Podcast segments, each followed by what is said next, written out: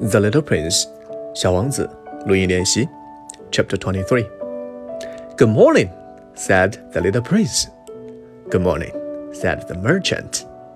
This is a merchant who sold pills that have been invented to quench thirst. You need only swallow one pill a week, and you will feel no need of anything to drink. Why are you selling those? asked the little prince. Because they save a tremendous amount of time, said the merchant. Computations have been made by experts. With these pills, you save 53 minutes in every week. And what do I do with those 53 minutes? Anything you like.